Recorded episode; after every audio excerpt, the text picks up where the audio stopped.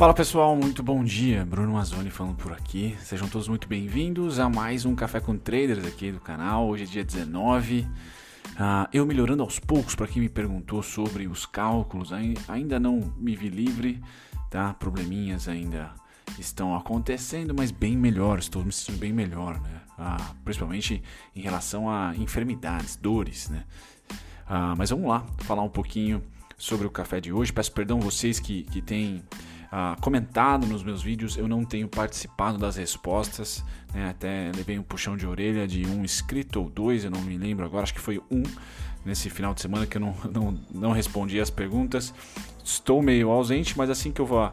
Como, como, de acordo com a minha recuperação, vamos dizer assim, eu vou participando mais aqui das respostas, tá? Eu estou mais concentrado em produzir os conteúdos, tá? Tanto para mim quanto para vocês aqui no canal, né? Para me preparar pelo menos para o mercado durante a semana. Então, o que eu vou dar certeza é que os conteúdos continuarão. Agora as, as respostas eu vou voltando gradualmente, porque eu estou correndo de cuidar ah, desses cálculos danados aqui, tá?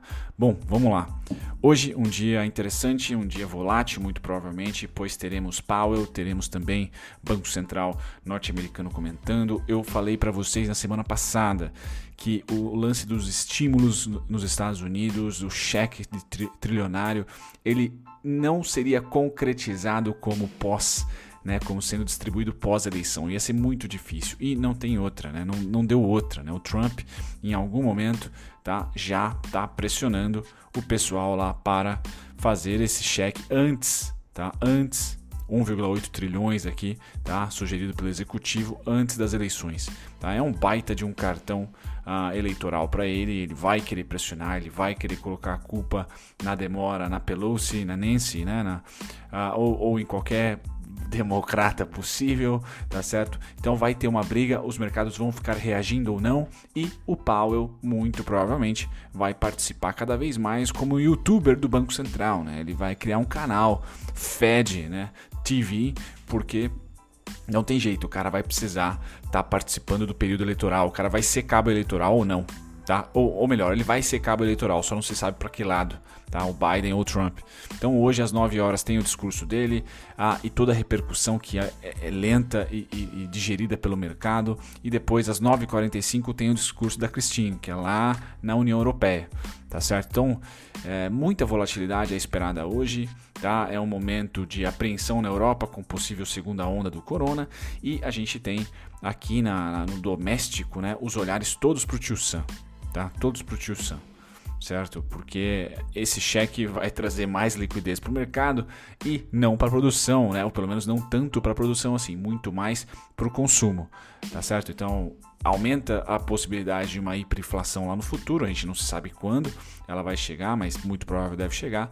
Mas o bacana é que o consumo aumenta, isso é, são medidas de consumo, tá? Liquidez no mercado.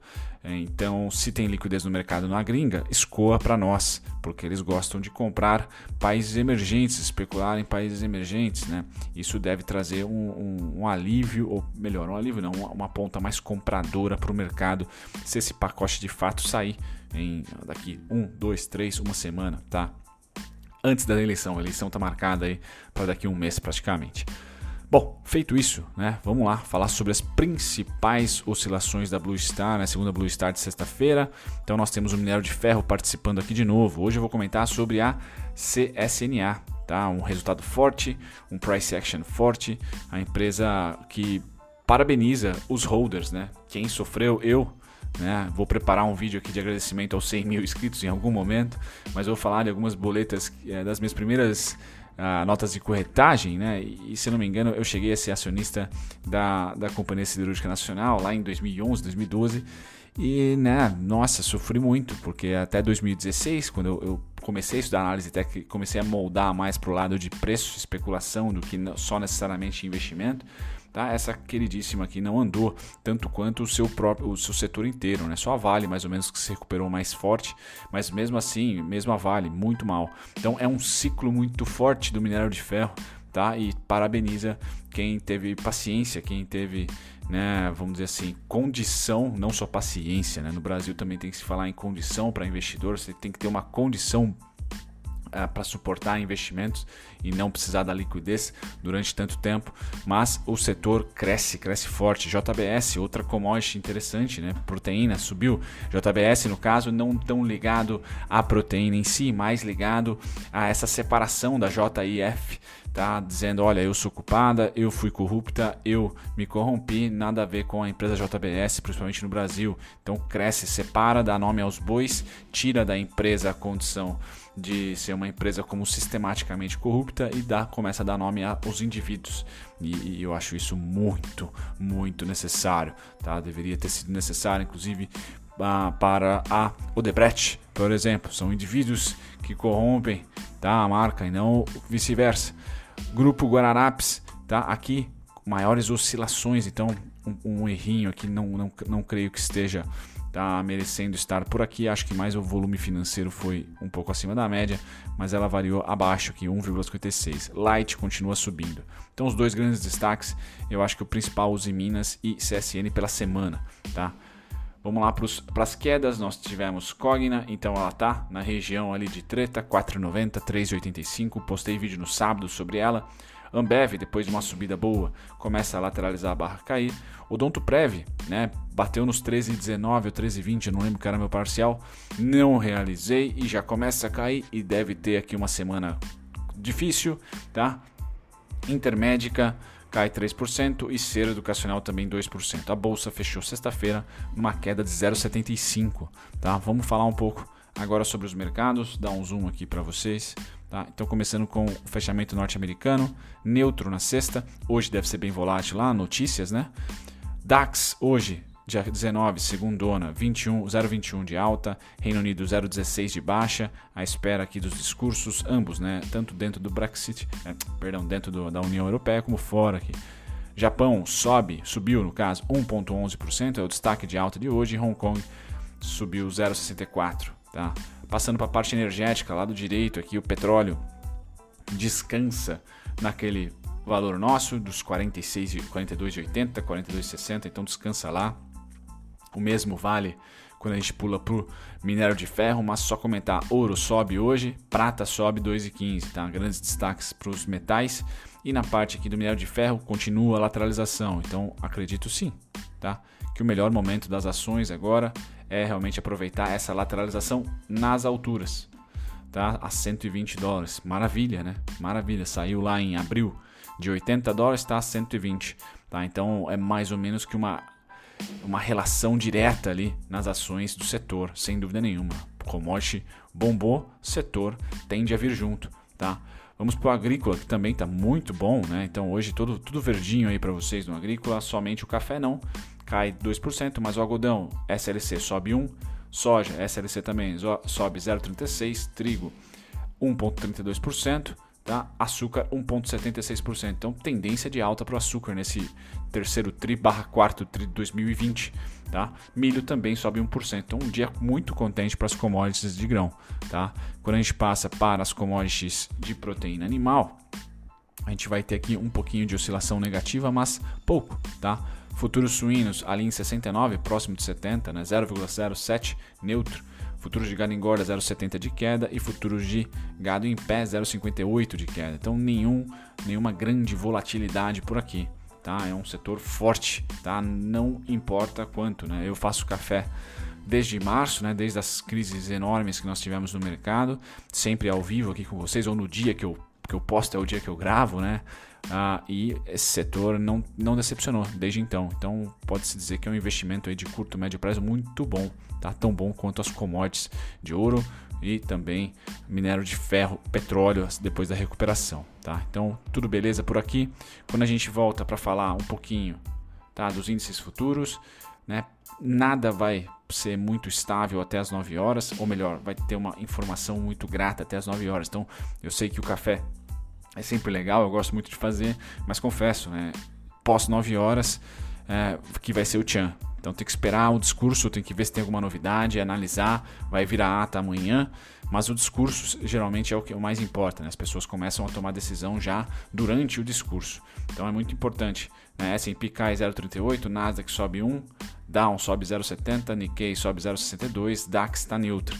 Tá? Então, isso tudo pode mudar pós 9 horas, mas só dando para vocês aqui que o cenário é de estabilidade barra alta, tá? Tirando o S&P aqui, patinho feio, é o único que cai, tá certo?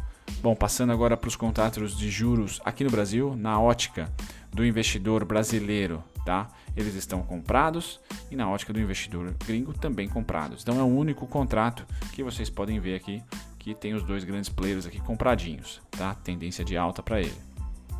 Já no dólar, né, a gente tem aqui é, uma oscilação um pouco mais dinâmica, tá? Um pouco mais dinâmica, onde gringo continua comprado, tá? Continua comprado e teve uma movimentação de venda e lateralização agora, tá? E brasileiro continua vendido e vendidão, tá? Uma recuperação de agosto para cá, mas nada de, de, de inverter a mão tá certo? Então, gringos vendidos, ban é, comprados, bancos comprados, a tendência é um pouquinho lateral barra alta, tá certo? Ficando a contraparte dos brasileiros. Mas nada de novo aqui, desde o dia 8 aproximadamente desse mês, a gente tem um equilíbrio ali entre as compras, principalmente. Então, o price action eu trago para vocês, tá? O gráfico do contrato, certo? Para quem trada ele é o IDOX 20, tá? Numa visão muito mais acho que de day trade para swing trade, tá? Como tem pouco, o contrato é novo, né? Como é novo, tá na metade da sua vigência, né? Eu tenho os principais pontos de suporte 56096, 5616/5, tá? 558.5. São os dois grandes pontos de suporte na minha opinião, tá? O resto eu vou utilizar a Fibo para ir me guiando conforme o preço vai subindo ou descendo, tá? Fibonacci me, me auxilia, tá? Caso venha a romper esse topo do próprio contrato. 5725 é a primeira parada, a segunda parada 5756. Tá certo? São as duas únicas paradas para esse curtíssimo prazo. Me parece que nós temos aqui uma, uma simetria de movimentos, né, de fluxo muito peculiar, tá certo? E finalizaria ali quase que no topo, em topo duplo. Eu vou acompanhar o preço caso ele abra abaixo dessa faixa amarela, Ups, abaixo dessa faixinha amarela que vocês estão vendo do 5652, tá? Eu vou ficar com o 5652, a mesma faixa amarela como resistência. Tá? Ela foi uma vez, foi duas vezes e fechou ali sendo uma terceira. Se a gente abrir acima, de cima para baixo é suporte, tá? E a única parada, como eu falei para vocês, tem uma pequena parada aqui em 5673, tá? Depois 5725, 5756 tá? Deixa eu só confirmar aqui os valores. É exatamente, é isso aí, galera. Então esses são os pontinhos na tela para você do contrato vigente, tá? O IDOX 20. Bom, passando para o índice futuro, esse inverteram as mãos, tá? Então se o índice futuro está sendo vendido, tá? Isso é interessante porque abre oportunidade do mercado à vista entrar na rodada. Tá? Então a gente vai ver que um fluxo do mercado à vista das ações está subindo e está positivo dos gringos. Já o mercado de futuros começa a ter o seu net change, né? ou seja, posicionamento está vendido. Então os gringos estão vendidos no nosso índice futuro, enquanto os brasileiros estão comprados. Mas, de novo, nenhum e nem outro tem fluxos bem, bem definidos. Então não há so super compra, tampouco super venda de ambos, ou seja, o contrato futuro, desde aqui de agosto, perde perde saldo, perde protagonismo, né? perde saldo. Tá? E acaba ganhando juros e acaba ganhando também agora o mercado à vista. Mas antes de falar do mercado à vista, vamos ao contrato futuro, o INZ20. Tá? Continua os pontos da semana passada que eu passei para vocês. E um pontaço, um belo trade aqui. A semana passada eu comentei 97,960 né? naquele vídeo de domingo. Tá? Que eu falhei e não postei ontem, né? Por isso estou postando hoje. O outro suporte que eu tenho 86450 e a única resistência 98965, tá certo? É a única resistência. Abrindo abaixo desse cara, resistência, abrindo acima, vou considerar o suporte, tá certo? Aqui suporte e aqui suporte também. E assim a gente vai andando conforme a música, tá bom? Fluxo à vista, então perceba que a gente, nossa, fazia muito tempo que não tinha um, dois, três, quatro, cinco dias de compra Tá? E agora começou a abrir assimetria, ou seja, o mercado, o preço caindo e o gringo comprando. Então isso é ótimo. Tá? Quero ver que isso aconteça mesmo, principalmente em um momento de terceiro, terceiro tri, a bateria de resultados. Então isso é muito legal. Tá? Gosto bastante e pretendo ficar monitorando sim. Começa a ter um pouquinho daquele viés, pô, será que o Natal realmente vai voltar a ser comprador?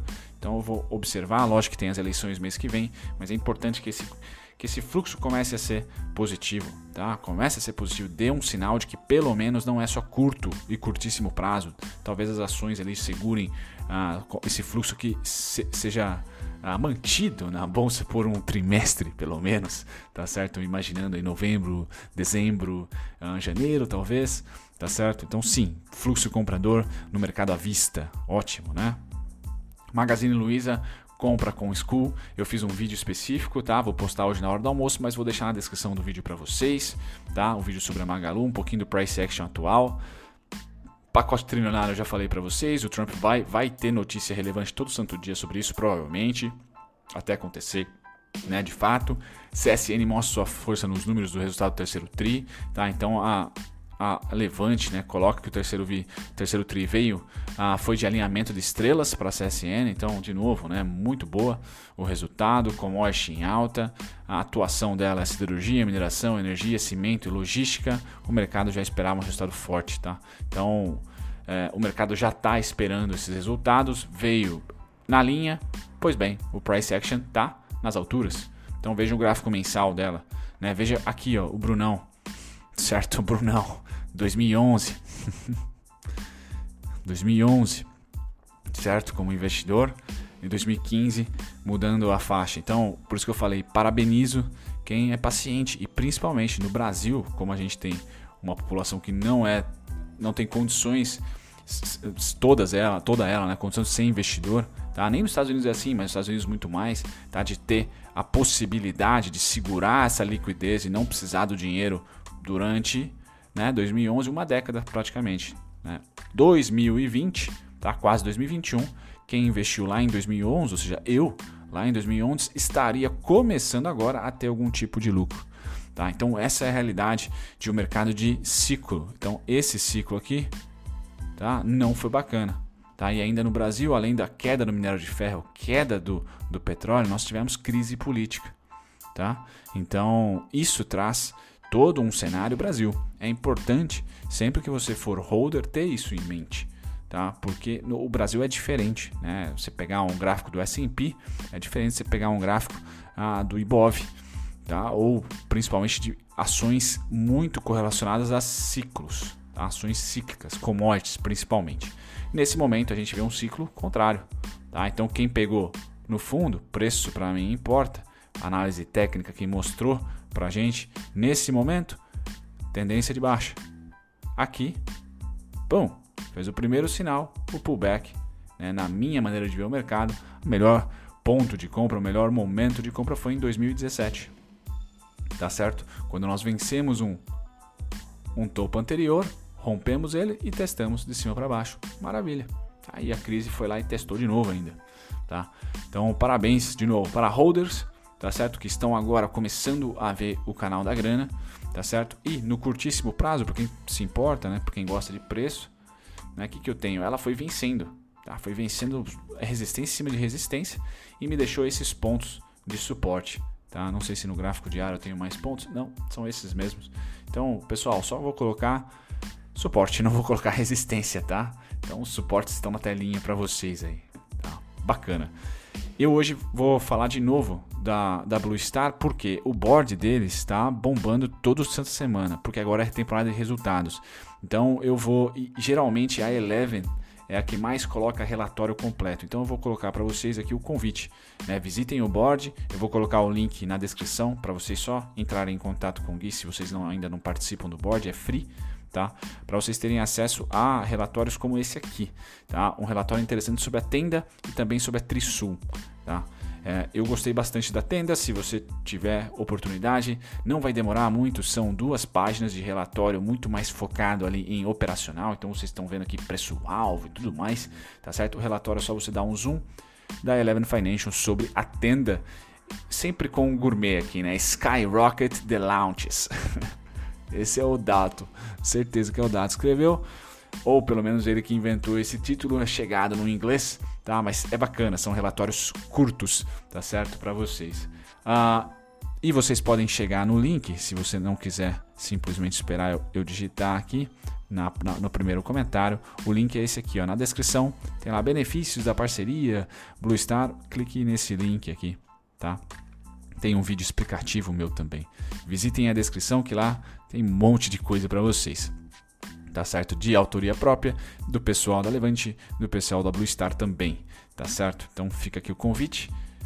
Notícias temos às 9 horas e às 9h45, pessoal. Com isso, eu fico por aqui, agradeço a companhia de todos e vejo vocês no chat lá. Tchau, tchau. Muito obrigado a você por ter ficado até o final. Nem sempre eu apareço durante os vídeos, então deixo aqui me apresentar. Meu nome é Bruno Mazzoni, sou analista CNPIT. Estou aqui no YouTube já há próximos de dois anos, tá? Sempre comentando sobre ativos específicos ou um grupo de ativos. Então convido você que ficou até o final a visitar a minha descrição. Tem lá todos os conteúdos meus gratuitos para você que aprender sobre análise técnica, aprender sobre valuation, análise fundamentalista, tá certo? E também outros conteúdos curiosos sobre o mercado financeiro. E se você quer assistir sobre um ativo em específico, uma ação em específico, vá na aba playlists e digite tá, o ticker ou o nome da empresa, mas principalmente o ticker da ação e eu vou ter com certeza um vídeo para você lá, tá certo? Me apresento e fico por aqui. Até o próximo vídeo. Tchau, tchau.